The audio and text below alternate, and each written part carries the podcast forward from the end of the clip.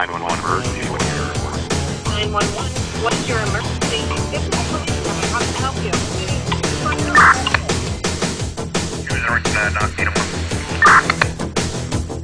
User uh, not Hi, everybody. Welcome back to another great episode of We Speak Dispatch. Because we're speaking dispatch, that means we're speaking it right to you. And today we got a really special guest. We'll talk about her in one second, but I got to welcome Leslie's here today. Leslie, how are you today? So good. Great. Loving and Joe, life. How, how goes it, Joe? How are you doing today? You ready to go for this? I'm doing great, and this is going to be an awesome episode. This is going to be great stuff. And we have, man, a national spokesperson for the National Police Association right there in front of us, Sergeant, well, retired Sergeant Betsy Brantner Smith. And I will tell you what, I knew about her back in about 2007. She wrote this great article called The Love Hate Relationship Between Cops and Their Dispatchers. And I shared that everywhere I could find people. In fact, I still share it all the time. So that was a great article. And I'm so glad that you've joined us today. So, how are you, Betsy?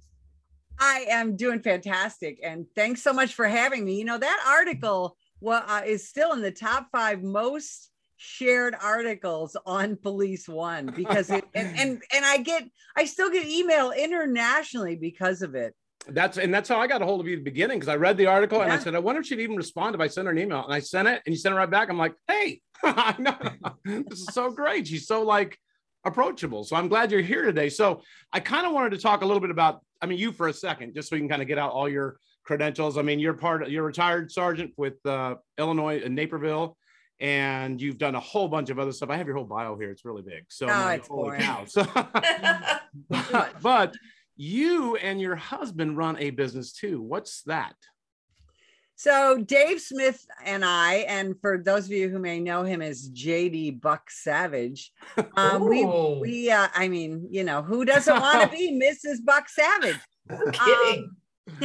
That's so and uh, we own a company called the Winning Mind LLC, and uh, we still travel uh, around the country. We've been doing this uh, internationally for decades, um, but we still travel around. We we train police officers, we train dispatchers, and uh, and we have a ball doing it. And and uh and we love it. We also write for uh you know he writes for police magazine. I write for a bunch of the websites and uh and of course i spend a lot of time now in the media That's speaking true. for our brothers and sisters out We, there we and- see you constantly on Newsmax and OAN, so you're on there all the time. right, And, right. and that's why I just saw, watched you a little while ago, and I'm like, look at that, she's going to be on our thing here just in a second. So yeah that's very cool. So I mean, this the way this whole society has been going, and it's so dangerous now for our responders Mm-hmm. out there that it's really starting to impact a lot of us. In fact, if you look back at the Minneapolis mess that went on back there, where the city allowed them to burn down that precinct in Minneapolis, Mm-hmm. that was the backup 901 center. So they not only burned down the police station, they burned down the backup center in case something happens to the main center.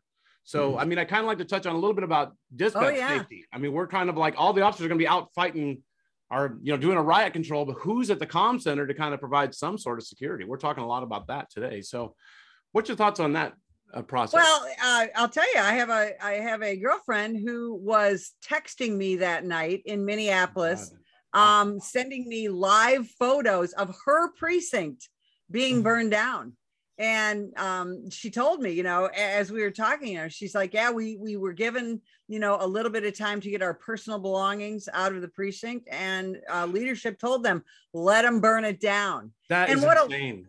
I mean, Ah, it's extraordinary. I mean, really, the Minneapolis leadership um, left those cops out there to die. It's a Yeah. it's a story that people really need to understand and and know about. And and what was happening when that precinct was burning down? There there were also uh, firefighters and police officers trying to save an occupied nursing home nearby. They were trying to burn that down too you know all all in the all in the uh interest of talking about black lives themselves, so matter we that can talk now- more about that later that's that's been all over the news just today, Yeah. where there's a lot of that malfeasance out there with that it's organization. But extraordinary and it's uh, but that night crazy. yeah that night in minneapolis um those and and frankly some of the unsung heroes of that situation were the minnesota state police the transportation police um in and around the the city of minneapolis the sheriff's department. But those cops were just absolutely and the firefighters too. And i i want to i want to um, mention that as well because they were the ones trying to put out the fires. And then let's talk about the dispatchers that night and on and on. They were getting just an extraordinary number of 911 calls. They were trying to keep track of their cops Mm. trying to keep track of uh, their firefighters and it was just an extraordinarily uh, stressful situation for everyone. And so now what we're seeing 20 months later in the aftermath of that is the post traumatic stress Mhm. that is happening in that entire organization is just beyond belief. And I can't even imagine what they've about gone through over there. So it. Yeah. Well, and it, it just seems as though, um, you know, and I know that there's probably a handful of agencies that are listening to this podcast right now that are fully staffed. But I think a lot staffed. of, I know, a lot of, of even in the field and in dispatch, uh, they're, they're short staffed because they saw that take place. And there are very few people who are going to want to sign up for that kind of thing. And so now the, the challenge is just getting people to come to Yeah. work because it's like wait a second you know that's that's not what i signed up for. And how are we going to move past this? Because obviously law enforcement and public safety and dispatch and firefighters these are critical pieces of public safety. How do how do we move past this so we can get people back in the center get people back in the cars and get people back on the rigs and and maintain some some safety again Well, we are at a point now in this country where you know we we've just seen in uh, the last you know almost four weeks how many police officers have been shot. We've had a multitude of officers uh, murdered. You know, we've Oh, still yeah. got uh, at least two more cops to bury next week. And the thing is, is you would think we've had now understand we've had 16 cities in this country, including Tucson, Arizona, where I live right now, that have set new homicide records just in the last year. So you would think that our political leaders and our law enforcement leaders um, would be saying, okay, enough is enough. In reality, what's happening, and this is because the our profession has been so politicized. oh yeah. Um, we've Mhm. got the president is, um, you know, we're anticipating that he is going to uh, introduce some executive actions next week to talk about what helping cops and helping our dispatchers. No, we're going to talk about more about police reform Yeah. and you know getting you know the old tired talking points of oh no more chokeholds no more no knock warrants those are all those are all just talking points that really don't do anything Right. and he's also going to talk about okay we need to get some federal funding federal funding to do what to Yeah. further control law enforcement organizations to enact the woke policies that are getting cops killed It's crazy. I mean, all the second guessing going on out there in society of, uh, especially Extraordinary. release video. And I'm in just outside of Nashville, and we had that incident on the freeway the other day. Oh. that guy was on a stand up out there, and everybody's now talking. Why didn't they try that? Why didn't they do that? Why didn't they do? It? You weren't there. You didn't see what was going on. If you Right. listen to that and they thing, did try they were They trying to 30 tried minutes. he was begging that guy. It was crazy. It was crazy.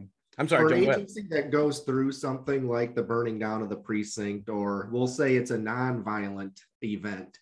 And speaking of um, my own agency, and I'll only speak of what was reported in the news, uh, we did have some protests outside our building where pictures made the news and also showed a few people climbing on top of our building and chanting at us. And I was inside the building at that time and know uh, what our dispatchers were going through. So, what advice would you give to dispatchers that have been through an event like that and speak directly to the supervisors and leaders of those organizations and what they should do to care for their people? Yeah. that yeah that is a fantastic question this is something we talk about in our in our classes long before um, the george floyd era um, because as as you guys know a lot of dispatchers are the first point of contact in a building you know everybody thinks of of large organizations you know nypd chicago pd all of these giant comm centers but in reality um, the majority of police departments in the united states are less than 10 officers. So if their dispatchers are not in some sort of multi-agency comm center or some sort of consortium, they're often uh, they're they're not only the dispatchers and the call takers, they're the record clerks and they're Yeah. the greeters at the front door and all of that. And I have I have personally talked to dispatchers who sit there at, at two in the morning and they've got a prisoner handcuffed next to them as their off their one officer on duty goes out to arrest another person at a domestic or or whatever. So dispatcher safety is huge. So what is what is my advice to them? Uh, first and foremost, understand that your cops and your firefighters truly have your back. And, and if you don't feel that, you need to talk to your supervisors and my dispatch supervisors. You need to make sure that your dispatchers are interacting with your cops and that they understand the fears that you have Mhm. when protests are coming to the buildings and and things like that. I we also want our dispatchers to understand that while you a lot of you proudly wear a uniform or you know polo shirt that that has your logo on it or whatever that that nowadays you can't wear that outside of the police department. You can't you know put on your uniform at home and then walk into a 7-eleven or whatever and get a, cu- a cup of coffee. Unfortunately you know you've got to put a sweatshirt over that or put on your shirt when it comes Yeah. to work. Make sure that you're very aware. I also always advise dispatchers and you've got to follow policy but if you live in an area where you are able to um, get trained and legally carry a firearm that you need to take advantage of that because we need you to be safe. We may need you when you're in an off-duty situation to help one of us sometimes but we have got to have as always better communication between our line level dispatchers and those line level cops out there to understand what they're feeling what they're dealing with as they are looking at you know 17 screens and answering the phone while talking and all that crazy stuff that dispatchers do that that their safety is of utmost concern as well as our safety. And during this event that I uh, referenced, I will say that uh, hearing what you just answered, I'm proud to say that I felt like both our uh, law enforcement and our fire departments did support us uh, during those events. So that's great to hear your feedback. Uh, excellent, and thanks for answering that question.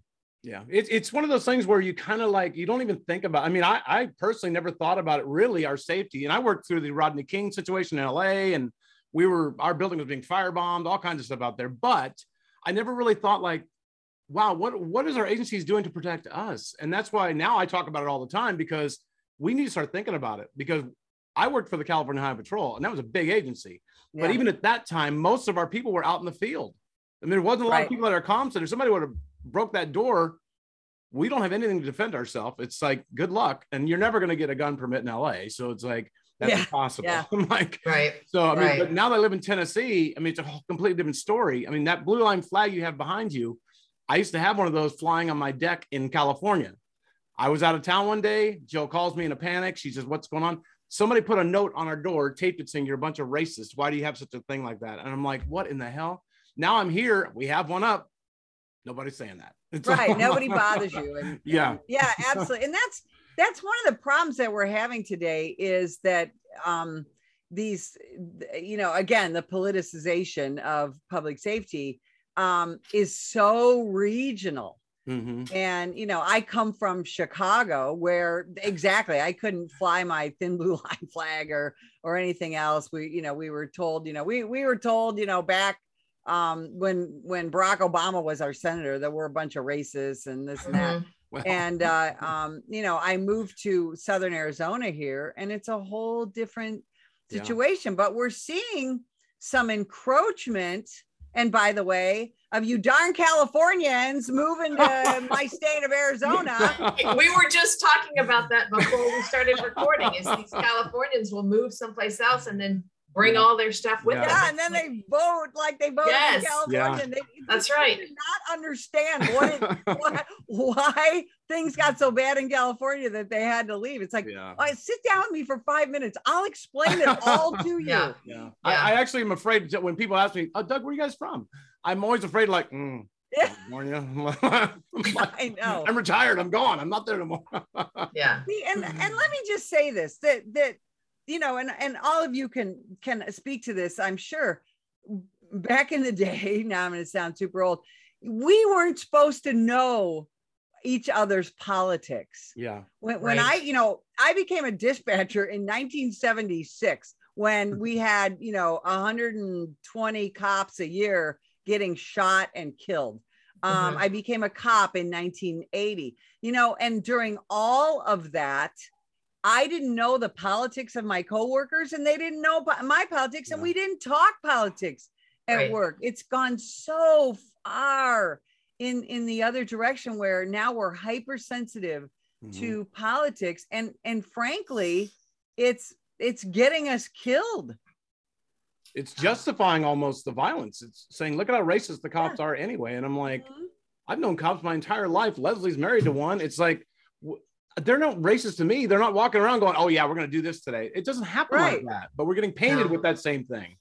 It's crazy. you know and it's affecting the fire service as well and i want people to understand that that that we are and again this started 20 months ago we're having firefighters shot at you know they Mhm. wear usually like a blue uniform as well and um um and they're being a lot of them are being told well you're part of that whole public safety thing you back the cops so you know we're not going to like you Right, right. And we've seen situations where firefighters are being ambushed. And, and one of the Yes. things that I talk about when, when I'm teaching is for all of the police dispatchers in the room, you know, it's very common when you're taking a call for service, you're looking at previous history, you're looking at the address, you're listening to all of these background things. And then, you know, oh, it's it's maybe a heart attack or something like that. Well, if you've got call history on an address where the paramedics are rolling to a non-law enforcement call for service, but you've got history that shows that officers have had to go hands-on at that particular address, or you've got alerts there, pass that information on. Mhm. Even if you're not necessarily a fire dispatcher, you have a responsibility. Your public safety, those are your teammates, like you're talking Right. about. We're all a family. And so police dispatchers continue to look at that history and pass on the the officer safety, the field responder safety that is necessary to keep those firefighters safe. yeah absolutely It's- Absolutely. it's a Leslie, crazy you kind of took my uh, next question for her. besides, uh, uh, besides uh, doing due diligence over the radio and paying attention and checking status on officers and taking phone calls and asking about weapons and making sure you're getting suspect information, what is some other things? And Leslie just mentioned one that dispatchers can do to help increase officer safety and decrease line of duty deaths. Ah, that's a that is such a fantastic question.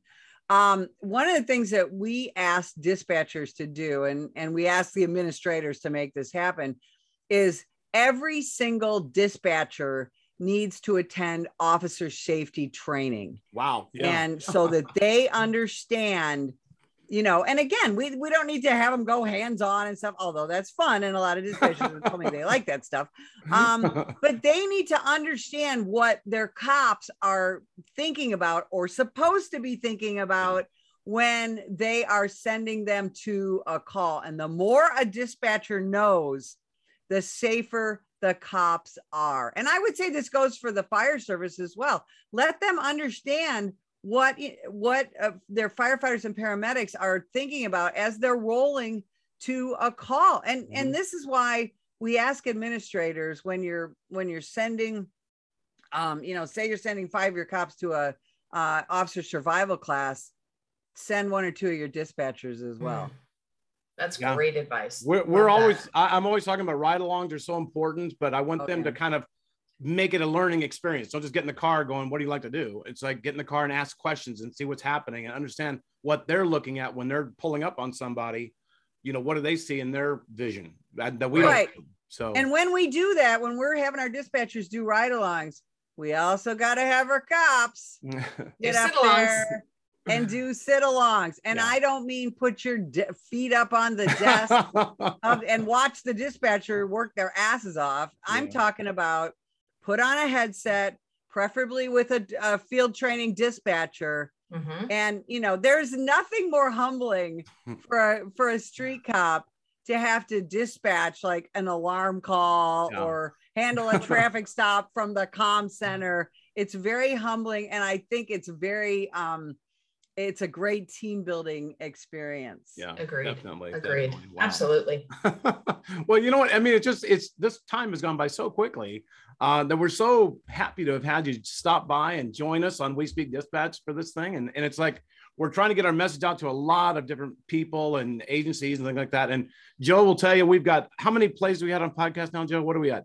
Oh, I'm excited. We're in over 30 different countries with over 10,000 plays, and we've only been at it a year and a half. So join us on any podcast platform, iHeart, Apple Podcast, Spotify, etc. Yeah, That's it- it- exciting. It's so Yeah. great. I just can't believe this thing started as a all of us are friends across the country. We started as a like drinking Zoom thing. It's a and happy all hour. this. Yeah. Yay! Turn into that. so Betsy, thank you for, for coming out. And we again, you're the spokesperson for the National Police Association.